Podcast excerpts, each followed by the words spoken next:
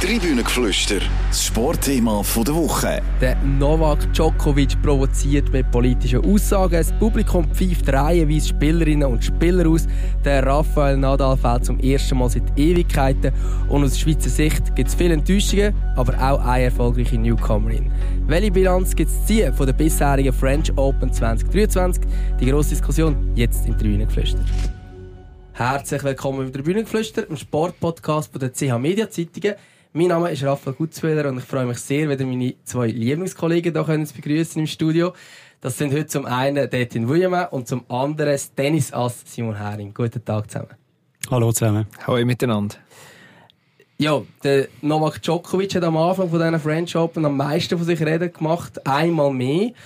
Ähm, Simon, du bist unser Tennis-Experte. Wie sehr hat es dich überrascht, dass wir wieder über Djokovic in erster Linie diskutieren? Dass man über den Novak Djokovic redet beim Grand Slam Turnier ist ja per se nicht überraschend, aber dass nach einer ersten Runde ist, wo er locker in drei Sätzen gewonnen hat, ist dann hingegen sehr überraschend. Das ist wirklich der Zeitpunkt, ist äh, ja eigentlich völlig aus dem, aus dem Nichts gekommen. Es ist eine Aktion, die aus meiner Sicht ähm, eben so unnötig wie überraschend war. Ähm, ja. Vielleicht noch ganz kurz, was ist die Aktion genau gewesen? Ich glaube, das haben wir gar noch nicht gross gesagt. Ja, er hat auf die Kameralinse, das ist so ein Usus im Tennis, ähm, dass man nach dem Spiel den Sieger dort drauf unterschreibt. Das ist in der Regel irgendwie ein Herzli, I love Paris oder äh, See you in der zweiten Runde und so Sachen. Ähm, und äh, er hat stattdessen auf Kyrillisch dort draufgeschrieben, ähm, Kosovo sei, sei das Herz von Serbien und stoppt Gewalt. Und der Hintergrund war, dass ein paar Stunden vorher, das war am Pfingstmänti, ähm, im Norden vom Kosovo äh, Ausschreitungen gegeben hat von ähm, ethnischen Serben. Ähm, das war ein Tag, wo ähm, mehrere Bürgermeister mit albanischstämmigen Bürgermeistern eingesetzt worden sind.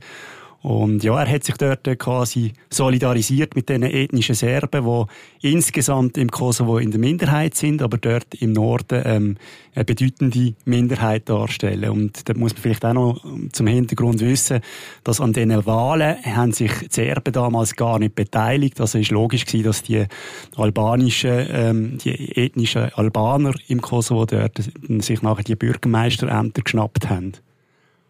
Okay, ja, so viel zu dieser Thematik. Ähm, es hat ja auch, also nicht nur dort, der Djokovic ist nachher auch in der nächsten Runde ausgepfiffen worden, ist aber nicht, längst nicht der Einzige gewesen. Es hat relativ viel ähm, gegeben, die eben immer wieder so ein bisschen äh, ausgepfiffen worden sind. Wie hast du das wahrgenommen mit dieser Stimmung in dieser Arena? Innen? Ja, also ich jedes Mal, wenn ich den Fernseher einschalte, ich finde die Stimmung genial in Paris. Ich finde es auch per se nicht etwas Schlimmes oder... Äh ja, wenn, jetzt da mal ein paar Pfiffe äh, fallen, ich finde es, ja, es müsste, es müsste nicht sein und, und ich finde es aber auch cool, dass es Typen gibt, wo, wo dann so ein bisschen auf die Provokationen eingehen. Fritz, wo, wo mit fast schon ähm, zwischen Provozierenden und auch obszön wäre wär zu viel gesagt, aber, aber sehr deutlich sagt und gestikuliert, das Publikum zum Schweigen auffordert, was er davon haltet. Aber ich finde, so Sachen, so Emotionen gehören irgendwo äh, dazu. Und zum, ja, zum Novak Djokovic, also ganz ehrlich, wenn ich auf der Tribüne wäre, ich wüsste nicht, ob ich mir das Pfeifen könnte verklemmen bei ihm. Also jetzt aufgrund von dieser Aktion auch. Oder grundsätzlich. es ist ein weiteres Kapitel in der Beziehung Novak Djokovic und mir, wo, wo seine Sympathie jetzt nicht in weitere Höhe treiben. Das ist auch ein bisschen, ja, als, als ja, Mensch, der Roger Federer gern hat und begleitet, ist seit, spätestens seit dem Wimbledon-Final 2019 ist, glaube ich, ähm, ja, ein bisschen gebrochen aber ähm, ich finde sie die Aktion von, von ihm, die politische Aktion, total unnötig, geradezu dumm und vor allem hilft es wirklich niemandem. Es schürt Konflikt, wo man doch immer so schön betont, dass der Sport sei Völker verwindet etc. Und dass sich einer mit seinem Status derart darum futiert und noch Öl ins Feuer gießt, also ja, geht einfach gar nicht. Also ich werde mich da zuerst mal, mal noch schnell distanzieren. Ich finde Novak Djokovic als, als Sportler, als Figur, als Persönlichkeit und wo man auch darüber berichten, Ähm, sehr interessant. Also ich bin da nicht irgendwie voreingenommen. Das ist mir persönlich jetzt noch wichtig. Aber ich probiere einfach auch ein bisschen zu erklären, warum er auf die Widerstände stößt. Also das hat ja nicht nur mit solchen Aktionen zu tun, sondern auch man hat im einen Match, ähm, ich mag mich jetzt gerade nicht erinnern, welches es war, wo die ersten zwei Sätze, glaube etwa drei Stunden gedauert haben und nachher hat er mit 2 zu 0 Sätze geführt. Ähm, sich wirklich die, die Jubelszenen, wie er sich irgendwie auf die Brust geklopft hat und, und als hätte er das Turnier schon gewonnen. Und das sind halt einfach Sachen, wo ähm, man im Tennis früher nicht so kennt hat. Jemand, der so frenetisch jubelt. Ähm, man könnte durchaus sagen, mar martialisch.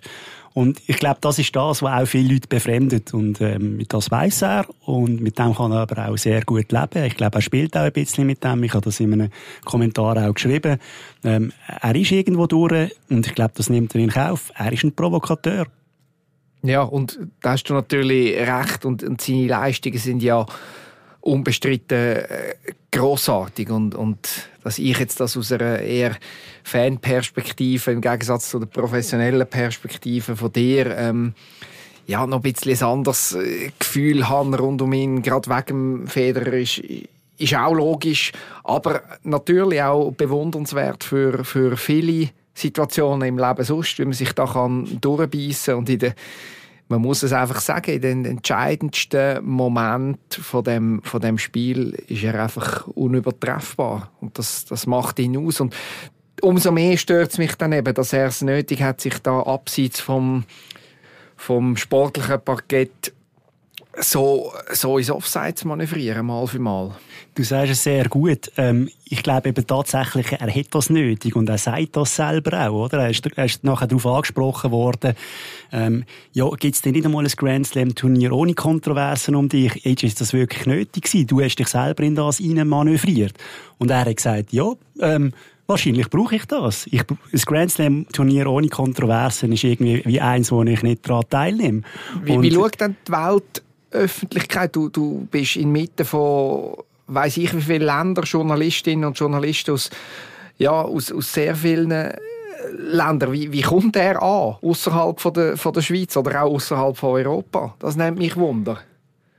Er spaltet. Er spaltet. Also ganz eindeutig. Ich meine, das sieht man auch äh, unter den Journalisten, also die Serben sind so ein bisschen ihr eigenes Grüppli und äh, also auch, auch abgetrennt von den Europäern und ähm, das befremdet tatsächlich auch. Ich meine, zum Beispiel, als er das erste Mal in Paris gewonnen hat, wo er seinen Karriere Grand Slam äh, vervollständigt hat, dort hat er ähm, ja auch eine Aktion gehabt, wo man muss sagen, das ist wahrscheinlich von langer Hand geplant und aus meiner Sicht auch völlig unnötig. Er hat nämlich in Pariser Sand ein Herz gemalt und das ist so die berühmte ähm, Jubelgeste von Gustavo Kürten, ein absoluter Publikumsliebling in Paris.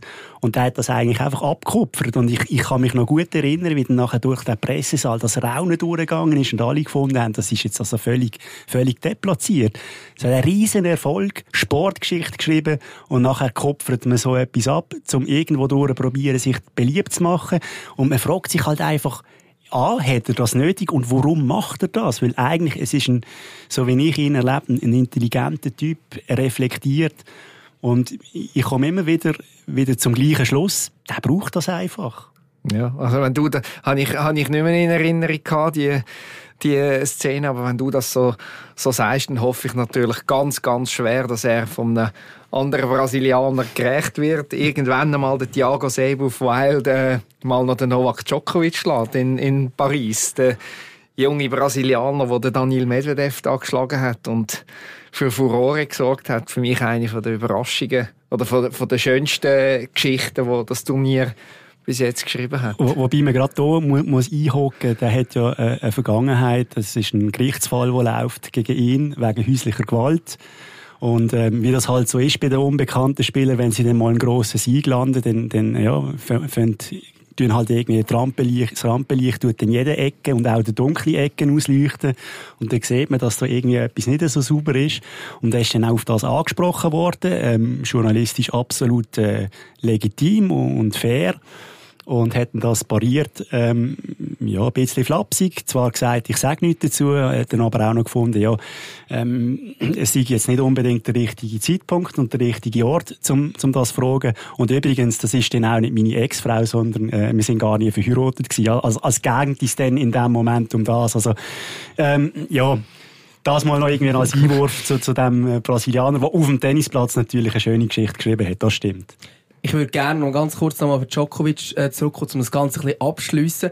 Ähm, kann man vielleicht auch ein bisschen sagen, dass er die Rolle von dem unbeliebt, die eben so ein bisschen so tut, ja, hey, ich bin überall in der Welt nicht beliebt, außer in meiner Heimat, auch ein bisschen aus dem Grund angenommen hat, weil der Roger Federer und der Rafa Nadal seine zwei grossen Konkurrenten, der Großteil der Karriere, dermaßen beliebt sind. Ja, also es hat, ja eine Zeit gegeben, wo er durchaus probiert hat, oder wo man zumindest den Eindruck gehabt hat, dass er bemüht ist, die Liebe vom Publikum, die Liebe von der Weltöffentlichkeit jetzt ein bisschen auf seine Seite zu zwingen. Auch gerade mit, mit so Aktionen. Und dann irgendwann hat er offenbar, oder ist mein Eindruck, hat er, hat er ähm, die Aussichtslosigkeit von diesem Unterfangen realisiert und hat dann nachher sich ganz klar zu seiner Heimatregion bekennt, zum Balkan, wo er verehrt wird, ähm, fast schon wie ein Heiligen. Also das ist, äh, ja, das ist mehr als ein Volksheld. Der steht eigentlich über jedem, über den Präsident, über, äh, ja, über jedem anderen dort. Das ist ja in der Schweiz und in Spanien trotz dem Starstatus von einem Roger Federer und einem Rafael Nadal ähm, undenkbar, dass jemand so in dieser Art und Weise verehrt wird. Und ich glaube, er hat sich durchaus mit dem angefreundet und sich auf die Rolle zurückgezogen. Und ja, das ist irgendein Narrativ, das er auch irgendwo durch nährt mit seinem Verhalten und mit dem kann er sehr gut leben. Er ist jetzt der Botschafter von Serbien, er ist der Botschafter vom Balkan, von Osteuropa und irgendwo durch auch ähm, ja, ein bisschen also quasi der, der dem Establishment und Westeuropa die Stirn bietet. Der, der fehlt, ist der König von Paris, der Rafa Nadal. Ich glaube, das erste Mal seit 2004 nicht dabei bei der French Open. Eigentlich undenkbar. Ja, und äh, auch undenkbar für mich, dass ich ihn vermisse. Also wenn ich mich erinnere an all die schlimmen Sündig, Jahr für Jahr, immer im Juni in Paris, Federer, Nadal, die Finals und jedes Jahr ist es irgendwie gefühlt noch aussichtsloser geworden für den Federer, um den, wie soll man sagen, den verkrüppelten Titel in Paris doch noch zu gewinnen. Und jetzt, äh, ja, jetzt ist er nicht dabei.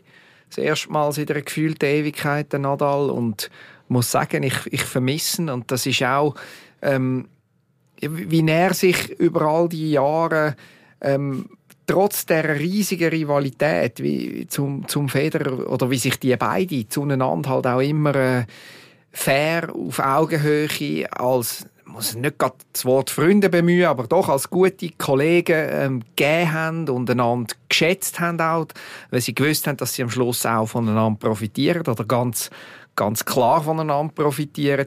Das ist beeindruckend gewesen. und ja, jetzt äh, ist der Nadal nicht mehr dabei ähm, ich, er möchte ja noch mal kommen. Ähm, ich wünsche ihm, dass ihm das gelingt nach äh, dieser langen Pause, jetzt auch noch mal folgen wird nach dieser Hüftoperation. Ähm, es wäre schön, wenn er für sich und seine Karriere zum Schluss die Bühne Paris noch mal könnte geniessen ähm, auch wenn es nur noch ein Match sollte sein oder ein, ein, ein zweiter. Aber ich, ich glaube, er probiert noch mal alles, um sich herrichten für, für das. Äh, wahrscheinlich müsste es ja dann im nächsten Jahr sein, noch eine French Open. Das könnte auch eine ziemlich kitschige Geschichte dann, dann werden, aber das würde ich ihm sehr gönnen. Wäre wär ihm natürlich zu wünschen. Ich bin allerdings sehr skeptisch. Ich glaube, mit jeder Nachricht, die jetzt hier an mich durchsickert, erinnert mich das mehr an Roger Federer. Das war eigentlich die Situation ähnlich gewesen. Denn ähm, klar, der Rafael Nadal ist, ist schon oft äh, verletzt gewesen, immer wieder verletzt gewesen. Aber jetzt ist wirklich so ein bisschen die Pausen werden immer länger. Er geht, jetzt ist jetzt aus der Top 100 wird rausgehen. Er wird dann irgendwann das Jahr gar kein Ranking mehr haben. Ähm, der Zahn der Zeit nagt an ihm. Ist das Alter, auch eine Rolle spielt. Und man hat auch wirklich ein das Gefühl, ähm, er ist nicht mehr bereit, die Opfer zu erbringen und, und die Schmerzen auf sich zu nehmen. Er ist im letzten Jahr auch zum ersten Mal Papi geworden und bei ihm hat man wirklich das Gefühl, ähm, es ist ein bisschen die Luft auch draus. Er ist nicht mehr bereit, die extra Meilen zu gehen. Ob, ob er das selber auch so sieht oder sich das eingesteht oder ob es wirklich so ist, ist schwierig zu zum beurteilen, ist einfach meine Aussicht. Extra Meilen und Opfer bringen. Das war eine perfekte Überleitung zum Stan Wawrinka, oder? Kann man das so sagen? Das kann man schon so sagen, oder? Der 4,35 hat er in seiner ersten Runde gehabt und ist dann weitergekommen. Ja, wie, wie, wie, wie siehst du seine Bilanz? Stan ja, Man. Also er hat jetzt zum ersten Mal seit ähm, zweieinhalb Jahren, glaube ich, ja, seit, seit zweieinhalb Jahren Australian Open 21 wieder ein Match gewonnen bei einem Grand Slam Turnier. Ähm, und wenn man weiß, mit seiner Leidensgeschichte, er ist ein Jahr ausgefallen, hat zwei Operationen am Fuß gehabt, ist 38. Ähm, wenn man sieht, wie der nochmal zurückgekommen ist, ist jetzt auch wieder sehr solid in der Top 100. Ähm, wenn es mir recht ist, wird er sehr bald auch wieder Schweizer Nummer 1 sein. Und ähm, ich finde auch seine Haltung zu, zu dieser Phase von seiner Karriere ist wirklich absolut bewundernswert. Er sitzt da und sagt ähm, auf die Frage, wie das für ihn ist, mit dem umzugehen, dass er jetzt irgendwie halt nicht mehr so Top 3, Top 4 ist und äh, das Paris kann gewinnen, sagt er, ich habe meine Momente hier ich bin zufrieden mit dem, was ich habe. Ich weiß, ich werde wahrscheinlich nicht mehr der Spieler, aber hey, der spielt immer noch auf einem super Niveau Tennis, also absolutes Weltklasse-Niveau. Und, und er lebt die Emotionen, die er erleben will auf dem Platz. Also ich bin bei diesem Match gegen den Kokinakis in der zweiten Runde vier Stunden dort gesessen, obwohl ich genug zu tun hatte. Aber das ist absolut fesselnd gewesen und man, man, merkt auch, dass er jetzt in dieser Phase von seiner Karriere, in dieser Phase von seinem Leben, dass er viel mehr schätzen kann, viel mehr genießt. Also die Interaktionen mit dem Publikum, ähm, das ist ein riesen Gaudi und es ist wirklich ein Erlebnis gewesen und schön zu sehen, dass für ihn wahrscheinlich die Karriere auf eine Art und Weise wird können zu Ende gehen, wie er sich das wünscht.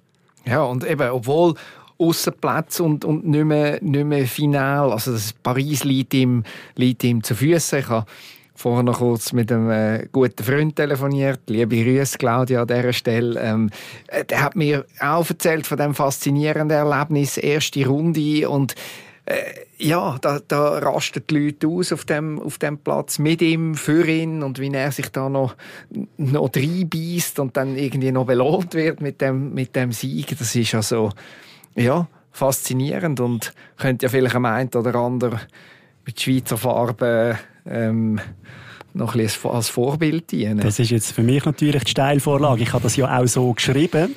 Ähm, der Dominik Stricker, äh, Juniorensieger 2020 in Paris, schon näher an den Top 100, äh, ist erst 20, er hat noch Zeit, absolut. Ähm, aber er ist jetzt das erste Mal im Hauptfeld gewesen, als Lucky Loser, also hat in der Qualifikation verloren und ist dann nachher aufgrund vom Ranking respektive auf, von einer Auslosung nachgerutscht und hat jetzt endlich das Debüt können geben auf dieser Stufe und hat dann in drei Sätzen verloren gegen den Tommy Paul, das ist ein Top 20 Spieler, Australian Open Halbfinalist, kein Problem, gegen den kann man verlieren. Was mich ein bisschen gestört hat, ähm, ist, dass er nachher angesessen ist und gesagt hat, ja, es war eine tolle Erfahrung gewesen und ähm, ja, mal schauen, wie es weitergeht. Also irgendwie, ähm, gerade wenn man gesehen hat, wie sich ein Stan Wawrinka noch geärgert hat äh, über die Niederlage, hat einen riesen Match gemacht, ist körperlich topfit, soweit ich das kann beurteilen Beim, beim Stricker habe ich das Gefühl, da gibt es doch noch ein Luft nach oben, was die Fitness angeht. Hat mich das ein bisschen gestört. Ähm, das ist so eine gewisse Genügsamkeit, die ich jetzt persönlich wahrgenommen habe. Aber ich will ihm jetzt hier nichts unterstellen. Das ist vielleicht einfach auch sein Naturell. Er ist ein entspannter Typ, äh, ein kleiner Spieler. Und vielleicht ist ja das auch ein bisschen Fassade. Ist jetzt einfach mein Eindruck gewesen. Und ja, aber der, der, der täuscht, glaube ich, schon nicht so. Also ich meine, äh, ich muss da aufpassen, als Mann mit, mit Büchli da äh, zu viel das Maul aufzumachen. Aber es kann irgendwie schon nicht sein, wenn, wenn äh, äh, rundum auch auf Schweizer Interclubplätzen und so, da gemurmelt wird, ja, aber kann das sein? So ein Junge mit Büchli und so ist nicht austrainiert und alles. Also, ich kann nicht dahinter schauen, aber irgendwo durch ist es schon, ähm, ein bisschen rätselhaft. Ja, absolut. Also, und ich glaube, seine Referenz müssen ja die gleichaltrigen Carlos Alcaraz und Holger Rune sein. Der Carlos Alcaraz, natürlich, das sind zwei absolute Ausnahmetalente. Ich will ihm jetzt auch nicht, das wäre jetzt unfair sein, mit ihm zu vergleichen. Aber es muss seine Referenz sein. Ähm, die er sind muss nicht nur, wollen, er muss das wollen, oder? Er ist, ein, er ist ein guter Tennisspieler, aber die Fitness, das ist die Grundlage von allem und, und das ist etwas, wo man daran kann arbeiten kann. Und da erwarte ich mir schon, dass er dort irgendwie ähm, das Commitment an den Tag legt. Und, aber ich glaube, da gibt es eine gute Nachricht. Er hat seit ein paar Wochen einen neuen Trainer, der Didi Kindelmann, das ist ein Deutscher, hat sehr viel Erfolg auf der Frauentour und gilt als Fitnessfreak. Also das ist wirklich, ich glaube, etwas, wo ihm könnte gut tun. Und darum bin ich doch eigentlich recht zuversichtlich, dass das eine gute Paarung könnte sein. Ja, und, und jetzt könnte es ja irgendwann auch mal noch ein bisschen anhängen. Ich glaube, manchmal braucht es auch so ein bisschen Glück. Wenn ich es richtig zusammengerechnet habe, müsste er jetzt bei Wimbledon im Hauptfeld sein, oder? oder bin das, lenkt nicht, weil es ist Stichtag für äh, die äh, Entry-List ist sechs Wochen vor dem Turnier. Das ist eigentlich schon vor Paris gewesen und da ist er nicht in der Ah, Top ja. 104 gewesen. 100, da könnte man immer noch darauf spekulieren, dass es ein paar absagen, wenn man das nicht ist, aber es lenkt ziemlich sicher knapp nicht. Er wird gut gesetzt sein in der Qualifikation, aber er wird Qualifikation müssen spielen. Ähm, da muss er durch.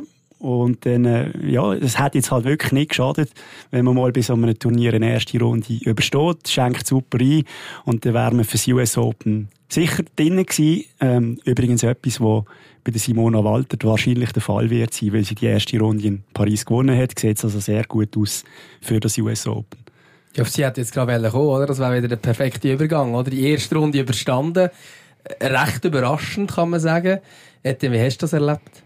Ja, ich habe ich ha dann äh, die zweite Runde erlebt. Ich weiß nicht, ob äh, es ein schönes Erlebnis war für die Bürokollegen in der Nähe. Ich habe mir müssen sagen lassen, dass es ein bisschen lauter geworden ist. Dass der Tisch hat müssen leiden von lauter Dreischlagen zwischendurch.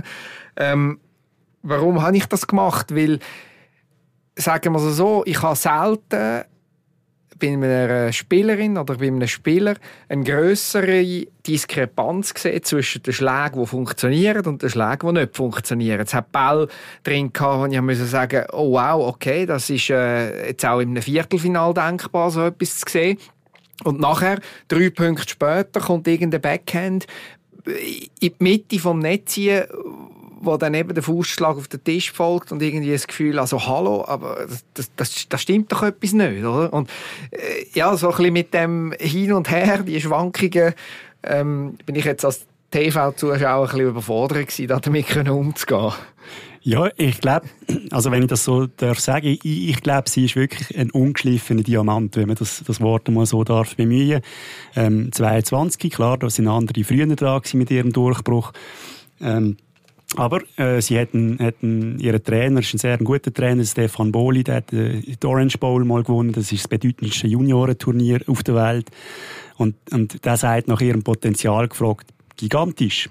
Also der versteht sein Handwerk, sagt aber auch, es ist sehr hart in seinem Urteil, es sei noch viel zu, viel zu inkonstant, äh, eben genau die Höhen und Tiefen. Aber das ist ein Prozess. Ich meine, das war jetzt das erste Mal auf dieser Stufe, wo sie gespielt hat. Hat doch beim ersten Mal gerade auch die erste Runde überstanden. Und da kommt dann wieder das ins Spiel, was ich im, beim Dominik Stricker noch ein bisschen vermisse. Ähm, der unbedingte Wille, ähm, zu zeigen, hey, ich gehöre hier an und ich will jetzt eigentlich nur noch hier spielen. Das legt sie schon an den Tag. Ich meine, man sieht auch, sie ist, sie ist wirklich extrem definiert, austrainiert. Ähm, dort kann man ihr nichts vorwerfen. Was halt einfach wirklich fehlt, ist die Konstanz. Und das ist aber etwas, was ihr bewusst ist. Und, ich glaube, das ist etwas, was man kann bekommen Ja, weniger überragend oder positiv über, überragend ist äh, Belinda Bencic gsi. Sie ist gerade äh, ausgeschieden in der ersten Runde, nicht mal in die zweite Runde gekommen. Das ist schon eine sehr grosse Enttäuschung, oder?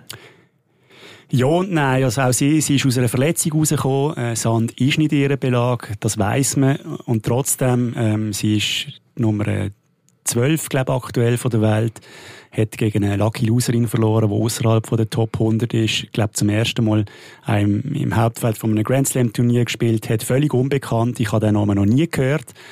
Ähm, man muss jetzt da aber auch relativieren und sagen, sie ist jetzt doch bis in Achtelfinale gekommen schon. Ähm, das zeigt also durchaus, dass wahrscheinlich, das Ranking lügt wahrscheinlich ein bisschen. Ähm, aber auch sie, sie hat nachher gesagt, ich, ich bin wahrscheinlich weniger mit der Gegnerin beschäftigt als mit mir selber. Und ich, ich glaube, das ist, das ist auch mein Eindruck gewesen. Ähm, Belinda Bencic ist wirklich jetzt ein wieder mal so an einem Scheidepunkt oder einem Scheideweg steht sie, wo, wo ein bisschen die Frage ist, ja, bleibt sie jetzt in dieser Weltrangliste ähm, Region, wo sie jetzt ist, oder macht sie endlich den Sprung nach ganz vorne? Das ist ja genau das, was sie will. Und Wie manchmal haben wir uns jetzt das schon gefragt? Kann man es noch zählen? Nein, ich kann es nicht mehr zählen, aber ich habe eigentlich bis jetzt auch erst einmal gesagt, jetzt glaube ich, hat sie die richtigen Schritte eingeleitet und ähm, das ist jetzt eben hinten raus und das ist eigentlich da so fast die größere Enttäuschung ist. Der Dimitri Tusanov sprichst du an, wahrscheinlich ihr Trainer. Genau, oder? das ist äh, wirklich ein hochprofilierter Trainer, äh, auf, vor allem auf der Frauentour, schon sehr erfolgreich unterwegs gewesen. Ähm, und sie hat mit ihm zusammengeschafft seit dem letzten Oktober, hat einen Bomben-Saisonstart angelegt, zwei Turniere gewonnen, ähm, ist beim Australian Open in Achtelfinale gekommen, muss man wissen, ist ihr das beste Resultat bei diesem Turnier und sie hat verloren gegen Arina Sabalenka, die nachher das Turnier gewonnen hat. Also, wenn jetzt die Auslosung nicht ungünstig gewesen wäre, dann wäre sie hätte ich ihr durchaus zutraut, bis in Finale zu kommen. Und wer weiß, was dann passiert wäre, oder? Ähm, Kann man dann was ich mich gefragt habe, ein super Saisonstart und es ist auch nach dem Australian Open ist es eigentlich so weitergegangen und mal ein, ja, da ein Erfolg, dort ein Erfolg, äh, im Final mal noch, hat sie noch das Turnier gewonnen. Ähm, es ist doch absehbar gewesen, dass sie überspielt wird, dass sie sich irgendein verletzt. Oder ist jetzt das äh, die Aussenansicht, die... Äh, Gut, also ich glaube, also das hätte man ihr früher können vorwerfen Da hat sie wirklich zu viel Turnier gespielt. Ähm, jetzt in dem Fall, ja, es stimmt, es ist eine Stressreaktion vom Körper. Das ist ein Hinweis darauf, dass es zu viel war. Okay. Hankerum muss man sagen, andere Spielerinnen haben, das ist jetzt kein, kein äh, untypisches Programm, das sie gespielt hat. Sie hat nicht jede Woche ein Turnier gespielt. Ähm, Und sie hat doch mal noch einiges Vorfeld gegeben in einem Match, wo ich nachher dachte, ah, clever, da schaut jemand auf, auf, auf ihren Körper und dort irgendwie vorbeugend, ähm, ja, statt alles durchzustieren, mal die Notbremse ziehen und, und kurz darauf aber kommt, kommt die Verletzung irgendwie äh, gleich, ja. Ja, ich, ich glaube eben, die Verletzung, das ist jetzt, ich meine, das kann es geben. Das ist, glaube ich, auch normal innerhalb von einer Tennissaison, dass man mal, mal ein paar Wochen muss aussetzen muss. Das ist sicher auch clever gewesen. Und auch die Niederlage, ich will sie jetzt nicht überbewerten, aber einfach so die Momentaufnahme mit dieser doch, mit dieser Training, die erstens überrascht und zweitens auch mit ein bisschen, ähm, dubioser Begründung erfolgt ist, das ist eigentlich das, was bei mir eher die Alarmglocken läuten. Schweizerinnen und Schweizer haben wir jetzt im Turnier nicht mehr, in der French Open. Äh, vielleicht noch mal ganz kurz zurückschauen. Jetzt sind wir äh, irgendwo mit, mit in den Achtelfinals gerade. Was sind bis jetzt die Highlights aus eurer Sicht von diesen French Open?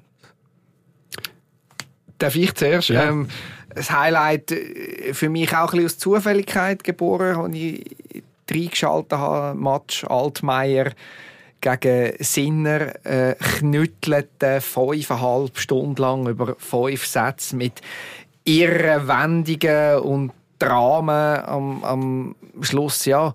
Äh, ich habe weder Sympathie für den Janik Sinner noch für den Daniel Altmaier, aber was die dort geboten haben und das Publikum ähm, von den Sitz gerissen haben, ist, ist Wahnsinn. Irgendwie noch Matschball abgewehrt mit Netzkanten und Matschball auf der anderen Seite fast hinter einem Publikum noch einen Passierball geschlagen, ähm, Nerven zittern und, und am Schluss ja, ein, ein überraschender Sieger Altmaier, wo, ja, wo ich mich an können, wo ich, wo ich gemerkt habe, warum Tennis so ein, so ein cooles Spiel ist, warum man sich so kann, ja, da reingeben sowohl vor dem TV wie natürlich auch äh, vor Ort oder als Spielerin und Spieler. Ja, für mich persönlich auch aus sportlicher Sicht ist der Match bis jetzt rausgestochen. Ähm, auf Seite der Frauen ist es, ist es der Run, den Elina Svitolina hat, die Ukrainerin. Die hat, äh, im letzten Oktober ist sie Mami geworden zum ersten Mal.